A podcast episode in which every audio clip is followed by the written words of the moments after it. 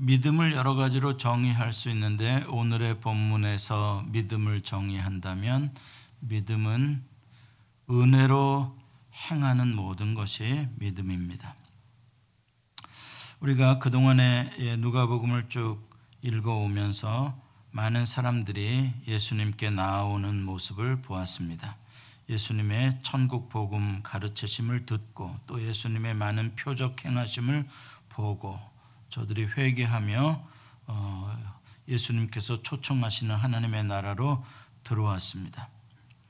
어, 그러나 예수님의 그 말씀에 거역하고 어, 또 회개하지도 않고 오히려 예수님을 핍박한 사람들은 바리새인들이었습니다. 그들은 자기들만 믿지 않을 뿐 아니라 다른 사람들까지도 믿지 못하게 하고 특히 세리나 죄인들이 예수님께 나오는 것은 아주 어, 볼상사나워서 그들이 견디지 못할 만큼 아주 기분 나쁜 것이었습니다. 어, 이 바리새인들은 지난주 우리가 보았던 대로 마치 부자가 어, 날마다 자기 만족에 도취되어서 어, 사느라고 자기 집 대문 밖에 어, 정말 도움을 필요로 하는 연약한 가난한 거지가 죽어가는 것도 몰랐던 것 같은 그렇게 전혀 긍휼이 없는 그러한 모습을 보여주고 있습니다. 자, 오늘 17장으로 넘어오게 되면 오늘 본문에서 예수님은 제자들을 향해서 지금 말씀을 하십니다. 이건 무슨 뜻이겠어요? 너희들도 바리새인처럼 될 가능성이 있으니까 농후하니까 미리 경고의 말씀을 어, 해주고 있는 것입니다. 바리새인들이 세리나 죄인들로 하여금 실족하게 하는 역할을 했다면 너희들도 어, 앞으로 어, 다른 어, 연약한 형제들을 실족하게 할 가능성이 너희들도 있다. 그렇기 때문에 경고를 하고 있습니다. 예수님을 따르는 사람들의 공동체 속에는 언제나 믿음이 강한 자가 있고 믿음이 약한 자가 있습니다. 예수님의 공동체 속에는 먼저 예수님의 말씀을 듣고 부름받은 사도들, 제자들도 있고 이제 막 세리나 죄인들처럼 이제 막 예수님을 믿게 된 사람들도 있습니다. 그래서 2절에 보면은 이 작은 자 중에 하나라고 하는 사람은 분명히 초신자들이거나 아니면 상처받기 쉬운 자, 어, 약한 자, 낮은 자 그런 사람들일 것이에요. 이런 사람들의 공통점은 뭡니까? 스스로 자기 믿음을 굳게 지킬 힘이 없는 사람들이에요. 아직 믿음의 확신을 가지고 누가 뭐라고 흔들어대도 그냥 굳건하게 쓸 능력이 없는 그런 자들을 말하는 거예요. 그렇기 때문에 이런 사람들은 공동체 안에서 다른 사람들이 어떻게 말하고 다른 사람들이 어떻게 행동하느냐를 보고 들으면서 믿음이 자라나기도 하고 그들을 보고 좋은 점을 보고 닮아가면서 성장하기도 하지만 또 다른 사람들의 그러한 어, 전혀 믿음 없는 행동들 또 안과 밖이 다른 그런 위선적인 모습들을 보고 또 시험에 들고 실족하기도 하는 것입니다. 공동체 안에서 예를, 예를 들어서 교회 공동체 안에서 누가 영향력을 미치는 사람일까요? 누가 영향력을 미치는 사람일 것 같아요? 각자가 다 영향력을 미쳐요. 목사라고 하고 싶지? 아니에요, 아니에요. 각자가 다 영향력을 미치는 거예요. 다만 영향력을 미치는 범위가 얼마나 크냐, 적냐, 얼마나 세냐, 약하냐의 차이는 있을지 모르지만 나는 아무에게도 아무 영향도 안 미치는 사람이야. 그런 사람이란 존재할 수가 없어요. 공동체 안에서는 서로가 서로에게 영향력을 미치는 거예요. 인정하시죠?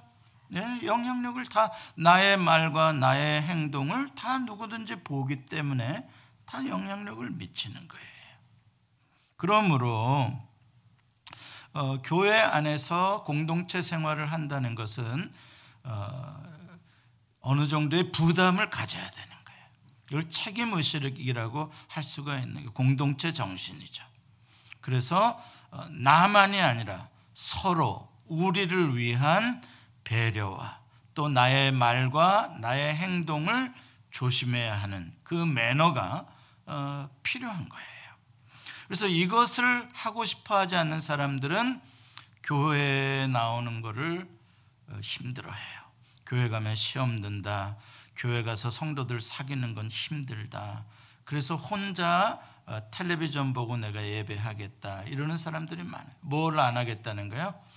예, 책임 의식을 갖지 않겠다 이런 거예요. 음, 특히 바리새인들처럼 또 서기관들이나 대제사장들처럼 어, 목사나 장로나 권사와 같은 교회 내의 어떤 어, 리더들은 어, 영향력이 다른 사람보다 더 크기 때문에 더 큰 책임 의식을 가져야 하고 더 많은 사람들을 살펴보고 배려해야 됩니다.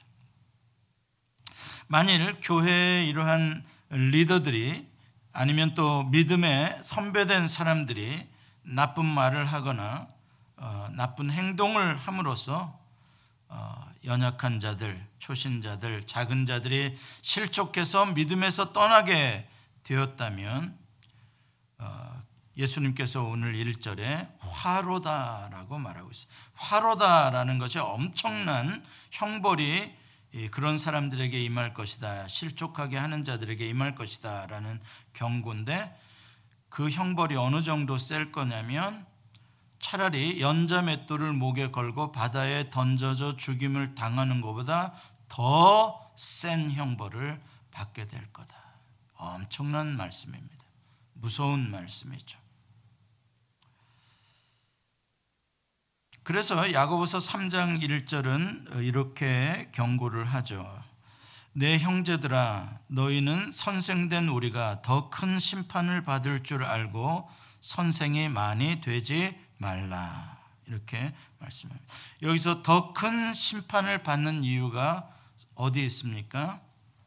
선생들이 자기가 가르친 것과 행동하는 것이 다르기 때문에 그 말씀을 배운 사람들로 하여금 어, 실망하고 실족하게 하는 것입니다. 그 쉬운 일이 아니죠. 그러니까 사람들은 교회에서 어, 이렇게 어, 빨리 장로가 되고 싶어 하기도 하고 우리 교회는 뭐 거꾸로입니다만은 다른 교회들은 그래요. 장로 안 시켜주면 막 머리 빡빡 밀고 막 데모도 하고 막 싸우기도 하고 막 그래요. 근데 그게 굉장히 위험한 거라는 거죠. 그거에 그만큼의 선한 영향력을 미치지를 못하고 오히려 악한 영향력을 미치는 장로가 된다면 그 형벌을 어찌다 감당을 하냐는 것이죠. 무서운 이야기입니다. 목사들이 특히 조심해야 돼요. 이거 많이 목사들에게 주는 그런 경고라고 저는 생각을 합니다. 읽으면서 그런 느낌을 많이 받아요. 왜? 목사가 공동체, 교회 공동체 그래도 대표적인 리더들이기 때문에 그렇습니다. 목사가 물론 뭐 교회를 크게 부흥시키지도 못하고 그냥 늘 그냥 어, 뭐 그만 그만 하면 뭐 자기를 내세울 게 뭐가 있겠어요? 늘 뭐 성도들 눈치 보고 뭐 겸손하지 말라 그래도 겸손하겠지. 그런데 이제 목사가 성도들을 많이 모으고 막뭐 2년 만에 막 몇백 명을 모았다 막 5년 만에 막 몇백 명 이민교회에 이런 역사가 없었다 막 이렇게 하고 막 그걸 막뭐 팜플렛을 만들어서 막 광고를 하고 자랑을 하고 그래서 막 여기저기 야 교회를 놀랍게 빠른 시간 내에 부흥시킨 목사니까 와서 부흥회를 해달라 뭐 특강을 해달라 막 하고 그렇게 되어지면 목에 힘이 들어갈 가능성이 상당히 많아집니다. 저는 목에 힘 들어간 목사님들 여럿 만났습니다. 와, 엄청난 분도 만났습니다. 제가 밥을 사드렸는데 저한테 한마디도 안 하는 사람도 만났습니다. 그냥 밥값 뺏고 싶더라고. 밥을 사줬으면 고맙다라고를 하든지 밥을 먹으면서 당신 이름은 뭐요라고 나한테 물어보기를 하든지 세상에 자기를 밥 사준 사람 이름이 뭔지 왜 밥을 사주는지 한마디도 안 하고 밥만 잡수시고 가시더라고. 고맙다는 말도 없고 그냥 가시더라. 그런 사람이 있을까 싶지. 텔레비에 나오는 사람이야. 유명한 사람.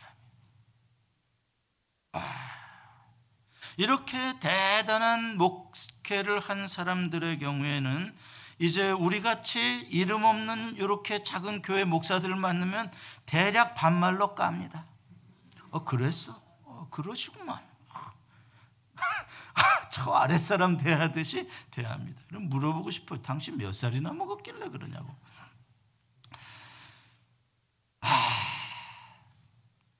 목사가 보더라도 목사가 실족할 정도인데 저 끝까지 그거 식공하고 있을 겁니다. 그 용서 못 해줍니다. 용서 안 해준다니까. 설교할 때마다 이 소리 할 거야. 내 누구라고 이름은 안 밝히잖아 그 대신. 예. 또 이렇게 자기 나름대로 모든 걸 다 주무를 수 있는 파워를 자기가 가졌다고 생각하면 자기를 또 존경하고 따르는 여자 성도들이 많다 보니까 또 그 여자 성도들에게 막 성적인 희롱하고 농담하고 추행하고 하는 일들이 또 추접스러운 일들이 또 엄청 많아집니다. 미안합니다. 듣기 소리 듣기 싫은 소리에서 실족하는 일들이 많아진다는 거예요. 이렇게 영향력 있는 자리에 어, 파워 있는 자리에 올라가다 보면 어떤 목사는 자기가 교회를 개척해서 자기가 교회를 부흥시켰다고 자기가 교회 체크를 다 끊고 자기가 재정을 다 관리합니다. 목사님이 다 관리하는 거, 재정 관리를 다 목사님이 하는 거. 얼마가 있는지도 몰라 성도들은.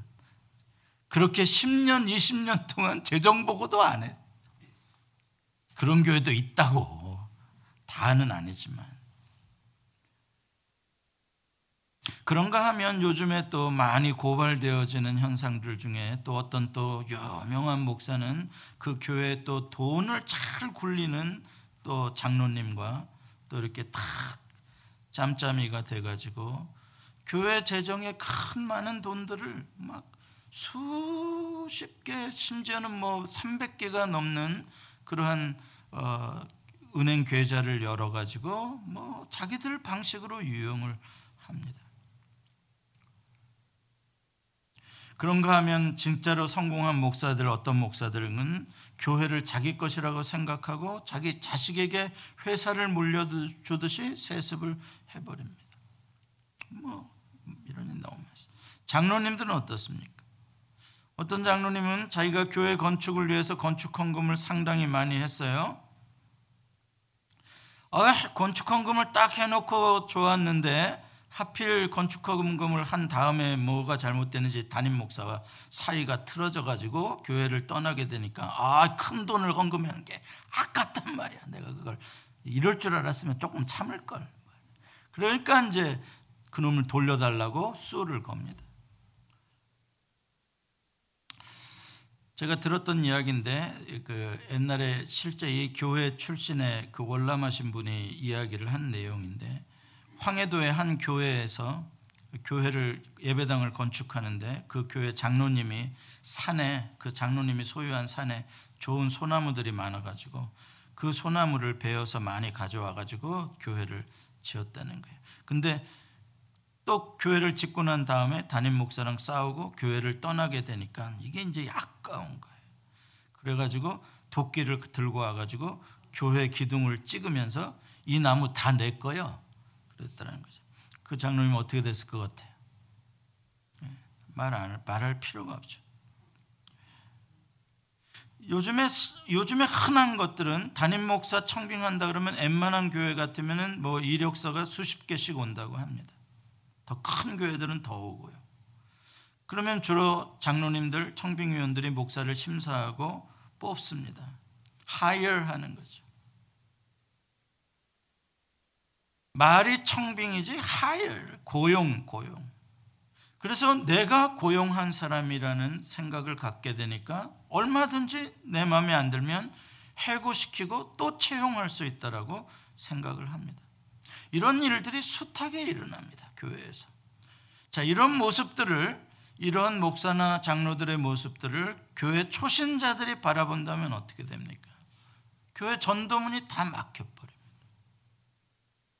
지난번에 우리 이경호 집사님 누님 되시는 분이 성, 성남에서 목회하시는 사모님이신데 이경호 집사님 매형이 성남에서 목회를 하는데 그 사모님 이야기가 그런 거예요. 심각하대요. 전도가 안 된다는 거예요. 전도가. 왜 안 되나 그러면 큰 교회들이 얼마나 안 좋은 이미지를 한국 한국의 매스컴을 통해서 막 안 좋은 걸 해나 보니까 옛날에도 전도가 쉽지 않은데 요새는 더 어렵다는 거예요. 사람들이 안 믿는다는 거예요. 너희들이나 잘하세요 그런다는 거예요. 이 정도로 무슨 심각한 문제를 일으켜서 실족하는 것은 아니더라도 믿음이 연약한 사람들은 교회 리더들의 말 한마디, 인사하는 태도, 작은 행동 하나에도 큰 영향을 받게 됩니다. 사실이죠. 그렇기 때문에 교회나 교회의 장로나 권사나 목사처럼 교회 지도자들은 모든 것을 굉장히 조심해야 합니다. 조심해야죠. 심지어는 이런 사람들도 있기 때문에 더 조심해야 됩니다. 자해 공갈단이라고. 뭔지 잘 모르시는가 보다. 저 혼자 괜히 시험 들어놓고 장로님 때문에 시험 들었어 이러는 사람들. 내가 너한테 뭘 잘못했는데 하나도 잘못한 게 없어. 그런데 자기 혼자 전에 눈빛이 안 좋았다는 거야. 어떡할 거야? 그건 지가 혼자 시험 든 건데 이걸 자해공갈단이라 그러는 거예요. 많아요. 숱하게 많아요. 이런 사람들도요. 자기 혼자 뒤집어졌다 엎어졌다 시험 다 들어놓고 뒤집어 씌우는 거야. 너가 그랬다는 거야 나한테. 그런 일도 참 많아요. 그것도 어떡할 거야? 감당해야지. 그러니까 그 정도까지도 우리가 조심을 해야 된다. 자, 두 번째 우리가 조심해야 될 거 3절로 4절에 보면 예수님께서 뭐라고 우리에게 말씀하시냐면 자, 이렇게 예, 죄를 범한 형제가 있을 때 우리가 어떻게 해야 될 거냐? 그 형제에 대해서 공동체 안에서 이야기입니다. 죄를 범했어 어떤 형제가 그러면은 죄를 범하든 말든 그냥 무관심해야 되느냐? 그냥 다 덮어버리면 되냐? 그게 사랑이냐? 그게 아니다는 거예요. 예수님께서는. 예수님께서 뭐라고 말씀하셔요? 경고하고라고 말합니다. 경고하여. 경고해 주라는 거예요. 그래서 그 형제가 경고를 듣고 회개하면 어떻게 하라고요? 용서하라. 그 그냥 용서가 아니에요. 회개하면 용서하라라고 말씀하고 있습니다. 근데 얼마만큼 용서해 주라고 그러는가? 하루에 일곱 번이나 너한테 죄를 짓고 너한테 일곱 번 돌아와 가지고 회개해도 용서해 줘야 된대. 야, 무서운 말이. 하루에 한 번 용서하기도 쉬운 일이 아닌데 나한테 못 쓸 짓을 하루에 일곱 번 계속하고 계속 용서해 달라고 그래 봐. 나중에는 그냥 너 장난하냐? 바로 나갈 거야. 그런데 용서해 주라는 거예요. 그를 상습범이라고 장난한다고 생각해서 용서해 주지 않으면 안 된다는 거예요. 그럼 여기서 우리는 질문이 들어가죠. 아, 세상에 하루에 일곱 번이나 똑같이 그렇게 잘못을 해놓고 용서해달라, 용서해달라. 내가 잘못했어. 회개할게. 와, 이걸 진심으로 한 회개라고 어떻게 받아들일 수 있냐? 그거는 네가 걱정하지 말라는 거예요. 그 회개한 사람의 진심 여부는 네가 판단하지 말라는 거예요. 그게 주님이 우리에게 하시는 말씀이에요. 일단 회개하면 너는 용서하라는 거예요. 일곱 번 아니라 그래서 베드로가 일곱 번 하겠다 그랬죠? 그랬더니 마태복음 18장에 예수님이 뭐라 그랬어요? 일흔 번씩 일곱 번이라도. 물론 거기에는 하루라는 말은 없지만 그러니까 여기서는 예수님께서 뭘 강조하시는 거예요? 회개하는 사람의 진심이냐 아니냐를 말하는 게 아니라 용서 우리가 누군가를 용서해 줘야 할 때 피해자로서 용서해 줘야 할 때 그 사람이 회개하면 그냥 몇 번이 됐든 회개하는 것만으로 그냥 용서해 줘라라는 거예요. 참 쉽지 않죠. 우리들이 느끼는 정의감과는 좀 괴리가 있죠. 이건 정의가 아닌 것 같고, 이건 뭐 그 사람을 개선시키는 게 아닌 것 같고, 상습화시키는 것 같고, 그러잖아요. 그래서 적용하기가 쉽지 않아요.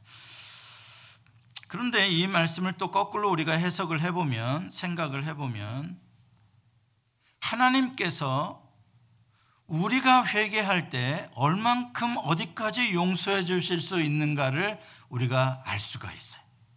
예수님이 이렇게 말씀하셨다는 건 나도 하나님 앞에 똑같은 잘못을 오늘 일곱 번 잘못하고 하나님 잘못했어요. 회개할게요. 하나님 잘못했어요. 회개할게요. 그러면 하나님 용서해 준다 안 해준다? 해준다. 내 마음에 진심인지 안 진심인지 아시고 하실까? 그냥 용서해 주실까? 예, 그냥 용서해 주신다는 거예요. 우리는 일단 그렇게 믿자고요. 예? 일단 그렇게 믿자고요. 여기서 그렇게 표현을 하고 있으니까요. 그렇습니다. 하나님은 우리를 정말 말할 수 없는 그 수십만 번의 수백만 번의 용서도 우리를 위해서 우리가 회개만 한다면 해 주실 수 있어요.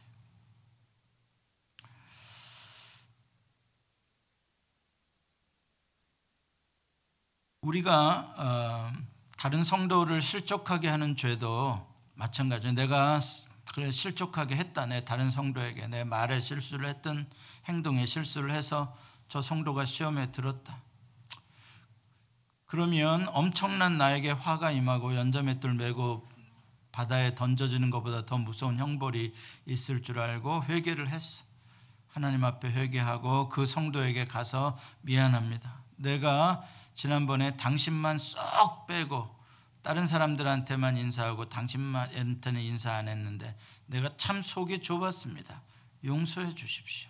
잘못했습니다. 이렇게 회개하면 회개하면 어, 된다는 거예요. 용서받을 수 있어요. 그런데 문제는 바리새인들처럼 끝까지 마음을 완악하게 하고 회개하지 않기 때문에 화가 임하게 되는 것이죠. 자, 이 두 가지를 예수님께서 말씀하실 때 이 말씀을 들은 제자들의 마음은 어땠을까? 굉장히 부담을 느꼈을 거예요. 엄청난 부담을 느꼈을 거예요. 내가 뭔가 실수해서 이렇게 실족하게 되면 내가 이렇게 나한테 무서운 벌이 임하나? 어 내가 어떻게 실족 안 하게 할 수가 있지?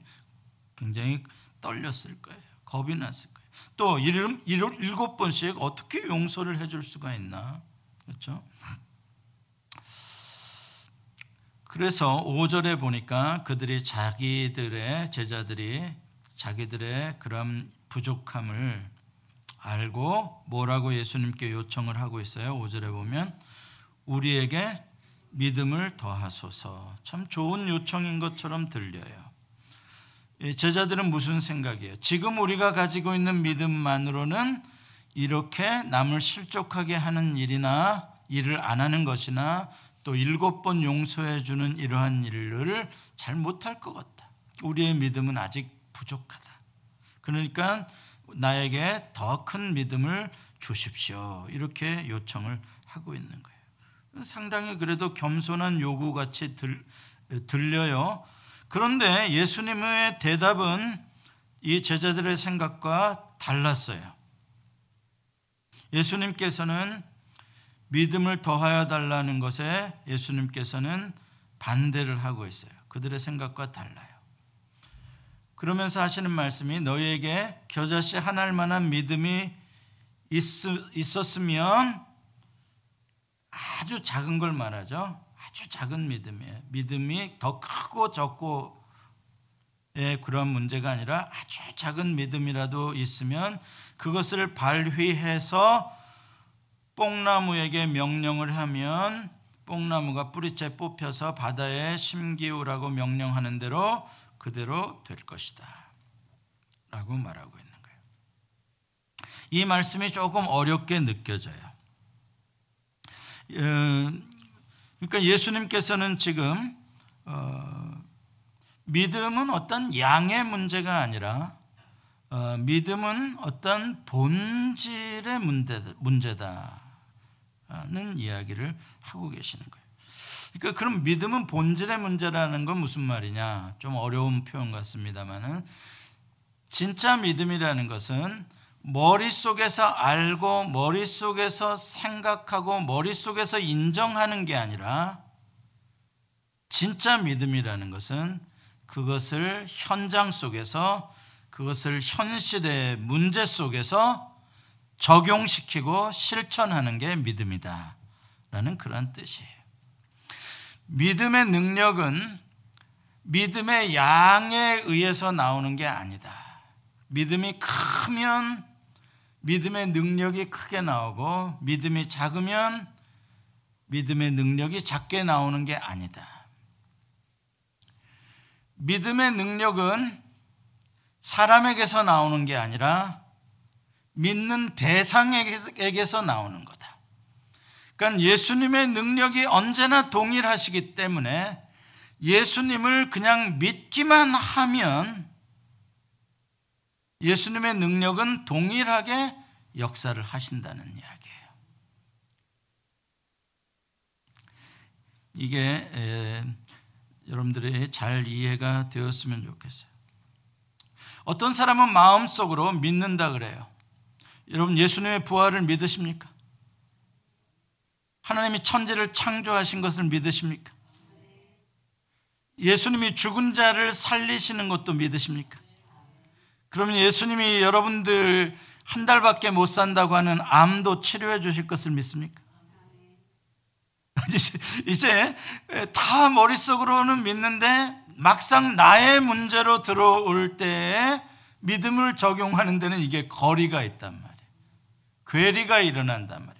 머릿속으로 인정하는 것과 나의 삶에 있어서는.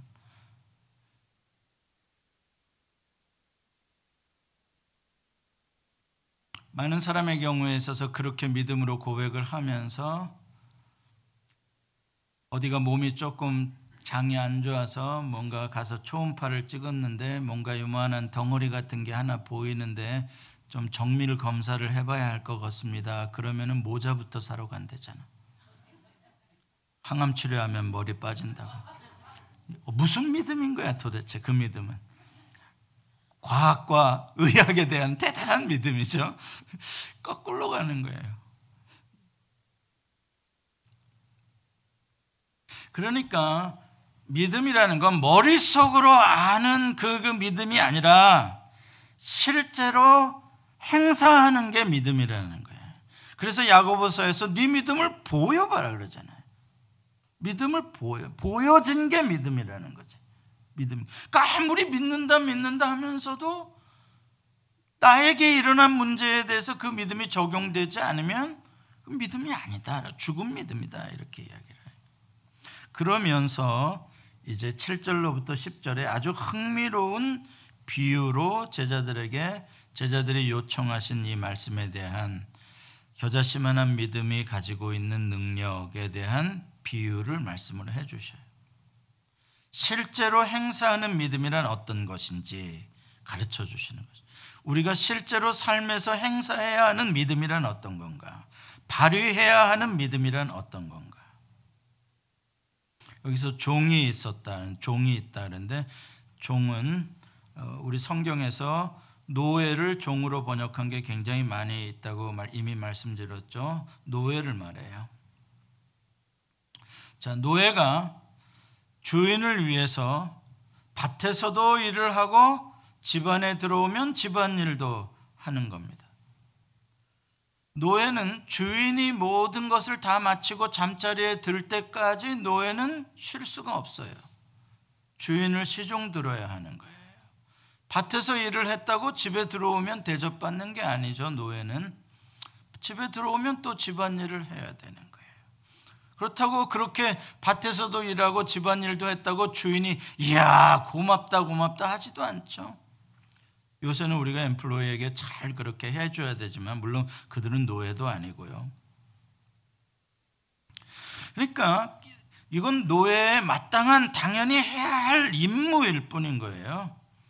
자기가 그렇게 했다 그래서 보상해 달라고 요구할 수도 없고 자랑할 수도 없고 인정받으려고 할 수도 없는 거예요. 뿐만 아니라 내가 이만큼 했으니까 이제, 이제 그만할래. 주인한테 거역하고 나 그만 시켜 이제 나 할 만큼 했거든. 그리고 말하는 것은 더더욱 있을 수 없는 일이죠. 노예는 주인을 위해서 모든 일을 다 마친 후에 뭐라고 말을 한다 그래요? 10절에 보면은 모든 일을 다 마친 후에 뭐라고 대답해요?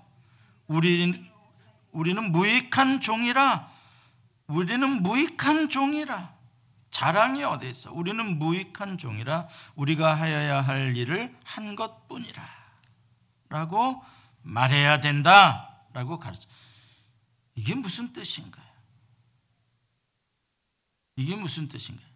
이게 무슨 뜻이냐면 이게 믿음으로 행한다는 거예요. 야, 이거 굉장히 중요한 거 여러분들에게 오늘 알려드린 거야. 믿음으로 행한다는 게 뭐냐? 나는 무익한 종입니다. 내가 해야 할 일을 했을 뿐입니다. 이러한 자세로 살아가는 거. 이게 믿음으로 사는 거다. 믿음으로 믿음을 행사하는 거다. 이게 믿음을 행사하는 거다. 이게 우리는 굉장히 생뚱맞게 느껴져요. 뭐 이거랑 믿음이랑 무슨 상관이 있나? 상관이 있다 마다요. 지금 예수님께서는 겨자씨만한 믿음이 있어도 그것만 행해도 충분히 다른 사람을 실족시키지 않을 수 있고 충분히 일곱 번이라도 하루에 용서해 줄 수 있다. 겨자씨만한 믿음을 행한다는 게 뭐냐? 나는 무익한 종입니다. 나는 내가 해야 할 일을 했을 뿐입니다. 라는 자세를 가지고 살아간다면 그렇게 된다는 거예요. 이해가 되세요? 이게 무슨 뜻인지?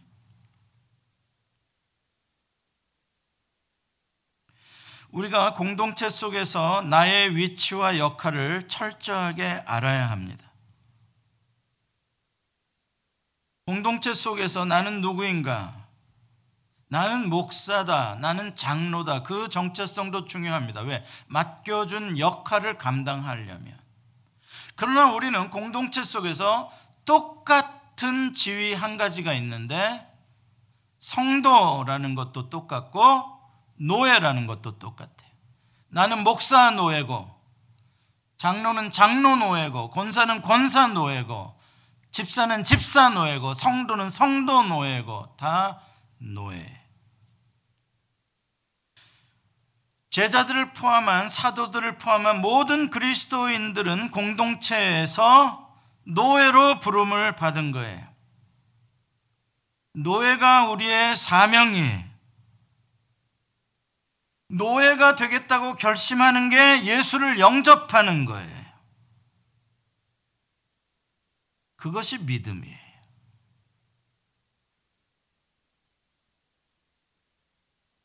그냥 내가 노예라는 것을 알면 되는 것이지 거기에 무슨, 무슨 믿음을 더해야 되고 무슨 큰 믿음을 가져야 뭐가 나오는 게 아니라 이 말이에요. 네가 노예라는 것을 알면 그게 믿음이라는 건데 가장 본질적인 겨자씨만한 믿음이라는 건데 네가 주인이 아니라는 것만 안다면 너는 노예라는 것만 안다면 나머지는 다 된다는 거예요. 능력도 다 주님에게서 나오고 모든 화평도 다 나오고 이 노예가 된다는 게 예수를 영접한다는 거다라는 말이 어떤 사람에게는 굉장히 샤킹하게 들릴 수 있어요. 야 이거 뭐지? 그 좀 듣고 싶지 않은 표현인데 좀 부담되는데 굉장히 꺼름직한데 뭐 하나님의 자녀가 되는 권세 그러면 뭐 아멘이 팍팍 나올 것 같고 막 천국을 이미 소유하였느니라 막 죽음에서 생명으로 옮겼느니라 막 이런 건 아멘이 팍팍 나올 것 같은데 노예로 불렀다 내가 노예가 되겠다라고 인적 결심하는 게 예수를 영접하는 거다 아 이거는 좀 뭔가 아닌 것 같은데라고 생각이 들어가신다면 좀 더 여러분들의 구원을 의심해 보십시오. 노예라는 말이 굉장히 불편하고 듣기 싫고 나는 뭔가 여전히 내가 뭔가 주인 노릇을 하고 내가 뭔가 인정받고 싶고 내가 그래도 교회에 오면은 그래도 어깨에 힘이 좀 들어가고 좀 이렇게 하고 싶은 마음이 좀 들어간다면 예수 믿지 마세요. 믿지 마세요. 그거 아주 굉장히 불편합니다. 예수 믿으면. 서로가 굉장히 곤란합니다. 왜냐하면 실족하게 하는 일을 많이 합니다. 그렇게 되면. 그래서 믿지 마세요. 어, 노예가 되고 되기 싫다 나는. 나는 내가 하고 싶은 대로 내가 멋지게 섬김도 받고 싶고 그렇게 살고 싶다. 그렇다면 생각을 해보시라. 자 예수님을 거절한 바리새인들은 세상 나라에 속한 사람들이죠. 하나님 나라에 안 들어왔죠. 바리새인들은 그렇기 때문에 이제 잔치 자리에 가도 상석에 딱 앉을 수 있고 시장에서도 사람들로부터 문안 인사를 받으며 에헴 할 수가 있고 사람들에게 판단하고 평가해 주는 역할도 할 수가 있습니다. 예수님의 나라에 안 들어오면 세상 나라에 살면 내가 가진 권세를 가지고 내가 마음껏 갑질도 해볼 수 있고 마음껏 내 밑에 부하들도 부려볼 수도 있고 내가 가진 재물을 가지고 멋지게 내 밑에 하인들을 몇 명씩 고용해서 살아갈 수도 있고 내가 가진 실력으로 얼마든지 세상 사람들로부터 존경과 섬김을 받는 삶을 살 수가 있습니다. 여러분들 많이 세상 사람들이 섬겨줄 겁니다. 그런 삶을 원하신다면 예수 믿지 마세요. 그냥 세상 나라에 속하시면 됩니다. 그래서 여러분 실력으로 여러분의 능력으로 그렇게 대접받고 떵떵거리며 사셔요. 그럼 됩니다. 그런데 예수를 믿고 예수님 나라에 들어와서도 그렇게 살라 그러면 그거는 서로 굉장히 괴롭습니다. 예수님 나라는 노예들의 나라인데 주인은 오직 예수님밖에 없는데 굉장히 어려워져요. 그 예수님을 진정으로 알고 영접한 사람은 그렇게 갑질하면서 떵떵거리고 사는 게 불가능해집니다. 왜요?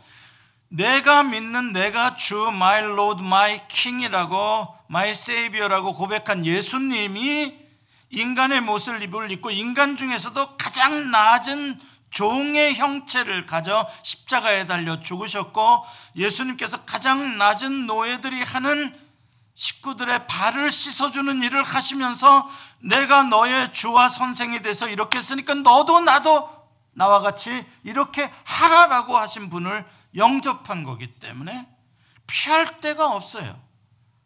예수님을 영접한다는 건 정확하게 예수님처럼 나도 노예가 되겠다는 거예요. 예수님께서 말씀하셨어요. 인자는 섬김을 받으러 온 것이 아니라 도리어 섬기려 하고 목숨까지 내어주려 하노라. 예수님께서 하시는 말씀이에요. 그래서 예수 소망교회 다음에 좋은 이름을 가진 교회가 섬김의 교회예요. 그럼 우리 교회 나가면 글로 가면 돼. 두 번째 좋은 교회. 좋은 교회. 왜 이 섬긴다는 게 얼마나 중요한 교회 공동체의 개념인지 몰라요. 섬김. 노예들이 하는 거예요. 노예들. 이게 복음의 역설이에요. 세상 사람들은 어느 누구도 노예로 살고 싶어 하잖아요. 그렇잖아요. 기분 나쁘죠. 조금만 무시당해 보십시오. 네가 나를 무시해? 네가 나를 늙었다고 무시해? 네가 나가 돈 없다고 무시해? 네가 내가 털털거리는 차 타고 다닌다고 무시해? 맨날 무시당할 일밖에 없어. 미 이민자로 살아가는 사람들을 보면 더해. 그래서 막 싸움질도 막 골프 치다가도 막 싸워. 막 무시했다고 그냥. 누구든지 그런데 놀랍게도 예수 그리스도를 진짜 영접한 사람들은 노예로 살고 싶어 합니다. 희한하죠. 손양호 목사님 같이 훌륭한 분들은 나병 환자의 고름을 입으로 빨아내 섬김. 뭐 그 사람은 특별하다. 아니요, 그거예요. 누가 하라고 해서 하는 게 예수를 영접하면 그렇게 사는 거예요. 어떻게 선교를 가서 그렇게 열악한 환경 속에서 그렇게 더러운 사람들을 섬겨줄 수 있냐? 여러분 선교지 안 가보신 분들은 모르겠지만 가보시면은 정말 더러운 것들이 너무 많아요. 어느 때는 막 그렇게 더러운 애들이 다가오는 게 막 부담 느껴질 정도로 냄새나는 건 숱하게 많고요. 그런데 어떻게 그게 가능하냐? 어떻게 세상의 영광과 부귀와 그런 것들을 내려놓고 욕을 먹으면서까지 주의를 감당하는 사람들이 되냐? 섬겨주는 사람이 되냐? 그게 예수를 영접했기 때문에 그렇게 되는 거예요. 노예로 살고 싶어 해요. 왜? 주님이, 예수님이 나의 롤드가 되어 주신 것, 예수님이 나의 주인 되어 주셨다는 게 너무나 영광스러운 거예요. 예수님이 내 주인 되셨다는 게 너무 행복하고 너무 기쁘고 예수님, 내가 예수님의 노예가 되었다는 게 너무 안심이 되는 거예요. 안심탕이야. 막. 예수님이 나의 주인이 되셨다는 게 너무 행복한 거예요. 예수님이 나를 섬겨주시고 나를 위하여 돌아가신 십자가의 그 은혜를 생각하게 되면 나라는 존재는 사라져버려요. 세상과 나는 간 곳 없고 구속한 주만 보이도다. 그게 예수 믿고 영접하는 거예요. 나라는 존재가 사라져. 나의 욕심, 나의 꿈, 나의 이름, 나의 명예, 그 아무것도 안 해. 먼지 같아. 사도 바울은 그걸 다 배설물로 여긴다. 그게 억지로가 아니야. 노예가 억지로 되라 그러는 거 아니야. 그렇게 되는 거야. 되고 싶어지는 거야, 노예가. 그래서 사랑의 노예, 자발적 노예인 거야, 이거는. 어떤 사람들이 예수의 사랑, 예수의 은혜를 안 사람들. 그래서 예수님을 영접한 거잖아요. 근데 나는 죽어도 노예는 되기 싫다 막 자존심이 막 올라온다 그렇다면 여러분들은 구원을 못 받았든지 아니면 받기는 받았는데 아직도 여전히 지각히 어린아이의 단계에 머물러 있든지 둘 중에 하나예요. 진짜 예수님을 모른 거예요. 예수님의 그 크신 사랑과 은혜 앞에 서면 나는 아무것도 아닌 거야. nothing이야, nothing. nobody야. 내 생각, 내 감정, 내 수고, 내가 하는 충성, 내가 하는 모든 것, 내가 하는 모든 것은 예수님이 나에게 해주신 것과는 비교조차 할 수 없는 아주 적은 반응일 뿐이야. 리스판스일 뿐이야. 그것도 완투완의 리스판스가 아니라 너무 작은 보잘것없는 그래서 찬송가 가사 중에 나 무엇 주님께 드리리까 그런 찬송이 나오는 거예요. 나 무엇 주님께 드리리까. 성자의 귀한 몸 날 위해 주셨는데 내가 무엇으로 그 은혜를 갚으며 내가 무엇으로 그 사랑을 다 말할 수가 있겠어. 내 몸이 부서지게 내가 죄를 하다가 암에 걸려 죽었다고 한들 어찌 그것이 내가 한 일이겠어요. 어찌 억울하다 하겠으며 어찌 자랑할 것이 있겠어요. 주께서 먼저 베풀어 주신 은혜를 생각하면 이건 너무 작은 희생이요. 너무 작은 감사일 뿐인 거예요. 내가 교회 목사가 되고 내가 장로가 되고 권사로 집사로 내가 쓰임을 받을 수 있었다는 거. 내가 감히 선교를 위해 복음을 위해 영혼 구원을 위해 쓰임을 받을 수 있었다는 거. 내가 순교의 영광에 참여할 수 있다는 것만으로도 이루 말할 수 없는 감사지. 이루 말할 수 없는 행복이지. 저는 여러분들과 제가 그 행복을 맛보기를 원합니다. 노예이기 때문에 섬기기 때문에 맛보는 행복. 십자가를 지기 때문에 맛보는 그 기쁨. 그 보람. 와, 그걸 알아야 예수를 믿는 맛이 나는데. 그걸 알아야 내가 뭐 좀 했다고 알아달라고 껄떡대지 않는데.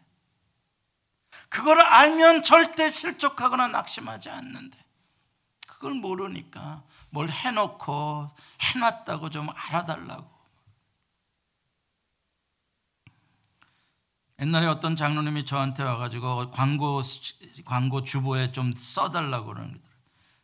특별히 그러니 뭐 안 쓰기도 참 뭐하더라고. 근데 난 사실 별로 안 쓰고 싶었어. 어느 누구가 가방을 뭐 몇 개 몇십 개 그 도네이션을 뭐 했다 그러더라고. 바자 뭔가 뭐 아, 그 저기 뭐야 바자가 아니라 선교 가는데.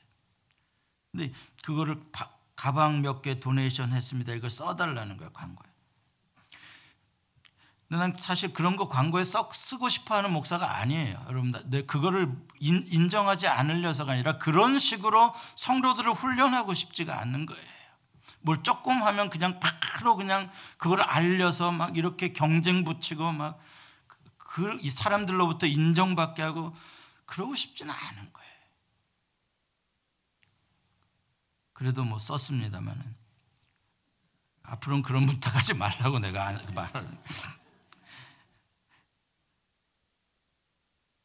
근데 그런 왜냐하면 자꾸 그런 식으로 되게 되는 거예요. 내가 주를 위해서 교회를 위해서 뭔가를 한 것이 자꾸 공로가 되고 뭔가 드러내서 용 그게 그러면은 그거는 좋은 선한 영향력을 미치게 하기 위해서 써달라고 말은 하죠. 이렇게 하다 보면 다른 사람들도 보고 아 나도 좀 선하게 이렇게 해야겠다라는 좋은 영향력을 미칠 겁니다.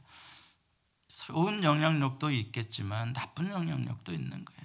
사람들이 은근히 그런 것들을 기대하기 시작한다면 내가 이만큼 했는데 안 알아주나 내가 이만큼 했는데 안 알아주나 이렇게 된다면 그건 그 사람의 영적인 유익이 전혀 없고 공동체에도 전혀 유익이 없는 거예요.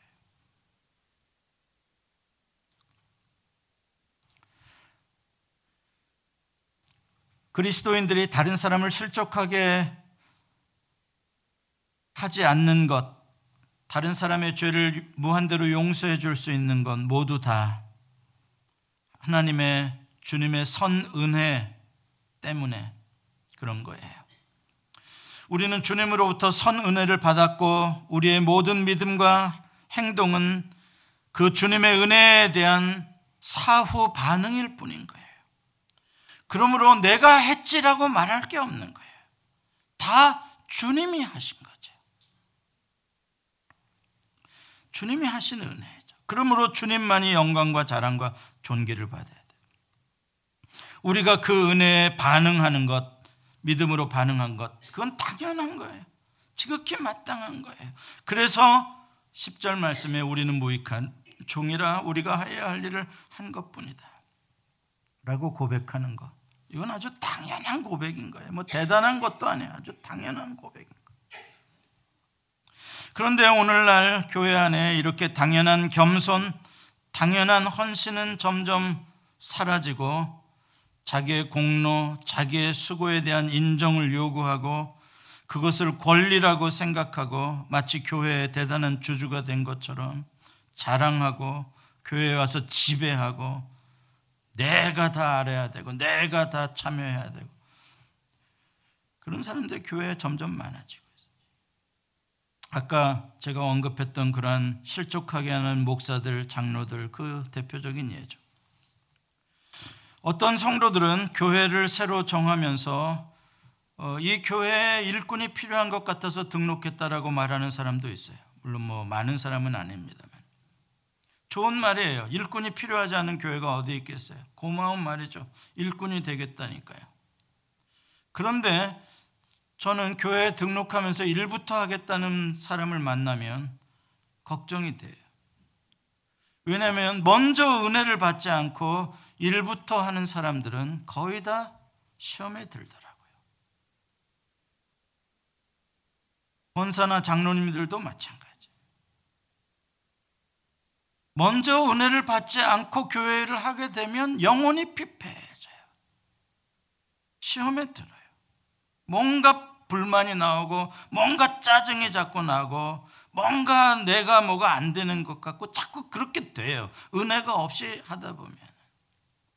그래서 제가 가슴이 덜컹덜컹 내려앉는 건 뭐냐면 누가 교회 일을 너무 많이 하느라고 힘겨워해가지고 많이 지쳤다 이런 소리 들으면 좀 겁이 나요. 왜 그런 상태에 다른 사람들이 알아주지 않거나 격려가 따르지 않거나 또 오히려 다른 사람들이 뭐 짜증나는 소리라도 한마디 잘못해버리면 거기 바로 시험 들어버려요. 그래서 하던 일을 그만둬 버리고 심지어는 교회까지 나오게 되지 않아 버려요. 또 그런 그런 걸 보면 믿음이 연약한 사람들은 어 저 사람 교회 일을 열심히 하던 사람인데 어 저 사람 정말 앞장서서 교회 일을 하던 사람인데 어떻게 저런 사람들이 교회를 저렇게 안 나오냐? 어 그래서 또 믿음이 연약한 자는 또 덩달아 실족해요. 그래서 아, 이 교회 나쁜 교회인가 보다. 아, 교회가 다 이렇다. 그리고 또 신앙생활에서 떠나버려요. 그런 모습을 보면 너무 안타깝죠. 교회를 어렵게 하고 흔드는 사람들은 절대 초신자나 처음 온 성도들이 아니에요. 여러분들 다 아는 내용들이에요. 교회를 힘들고 어렵게 하는 대부분은 다 중책을 맡고 있는 사람들이에요. 다 자기 목소리 크게 하고 자기 생각대로 되게 하고 자기 생각대로 움직이지 않을 때 답답해하고 화를 내는 거예요. 내가 주인이 되려고 자꾸 하니까요. 저도 그럴 소질이, 소질이 상당히, 상당히 농후한 사람이에요. 왜 농후하냐? 그래도 내가 개척했으니까. 말해놓고 되게 이상하다. 입 좀 씻읍시다.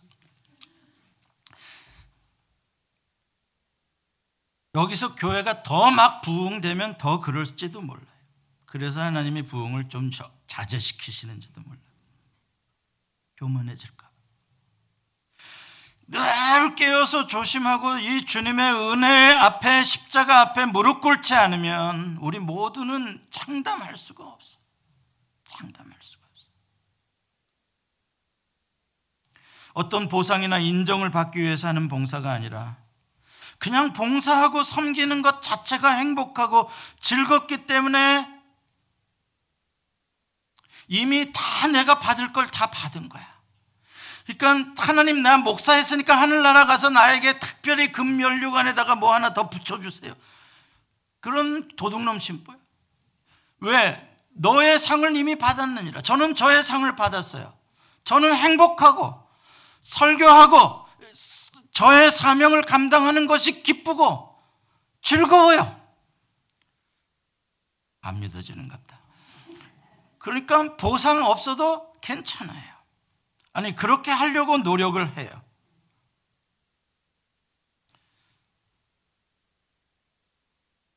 그리고 마지막 은퇴할 때, 그만둘 때, 나는 무익한 종입니다. 내가 해야 할 일을 한 것 뿐입니다. 내가 은퇴, 저 은퇴할 때 이 소리로 말 안 하면 꼭 적어 놨다가 말해 주세요. 목사님 그때 이 소리 한다 그랬다고. 내가 이 소리 꼭 할 텐데, 이 17장 10절 꼭 인용할 텐데, 은퇴할 때. 만약에 빼먹으면 그때 그렇게 말했다고 이야기를 해주셔. 나는 무익한 종입니다. 내가 해야 할 일을 한 것뿐입니다. 이러고 인생을 마칠 수 있으면 됐지. 그럼 됐지. 그럼 최고지. 여러분과 제가 그렇게 살다 가기를 원합니다. 기도하시겠습니다. 하나님 감사합니다.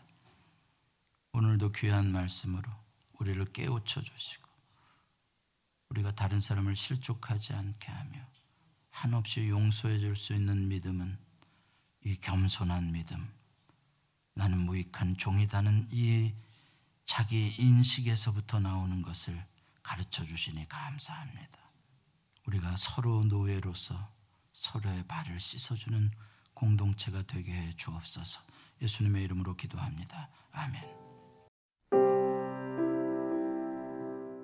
예수 소망 교회는 조지아주 스와니에 위치해 있으며 주소는 3671 Smithtown Road 스와니 조지아 30024이고 전화번호는 770-375-0900입니다. 주일 1부 예배는 오전 8시 30분, 2부 예배는 오전 11시에 있습니다.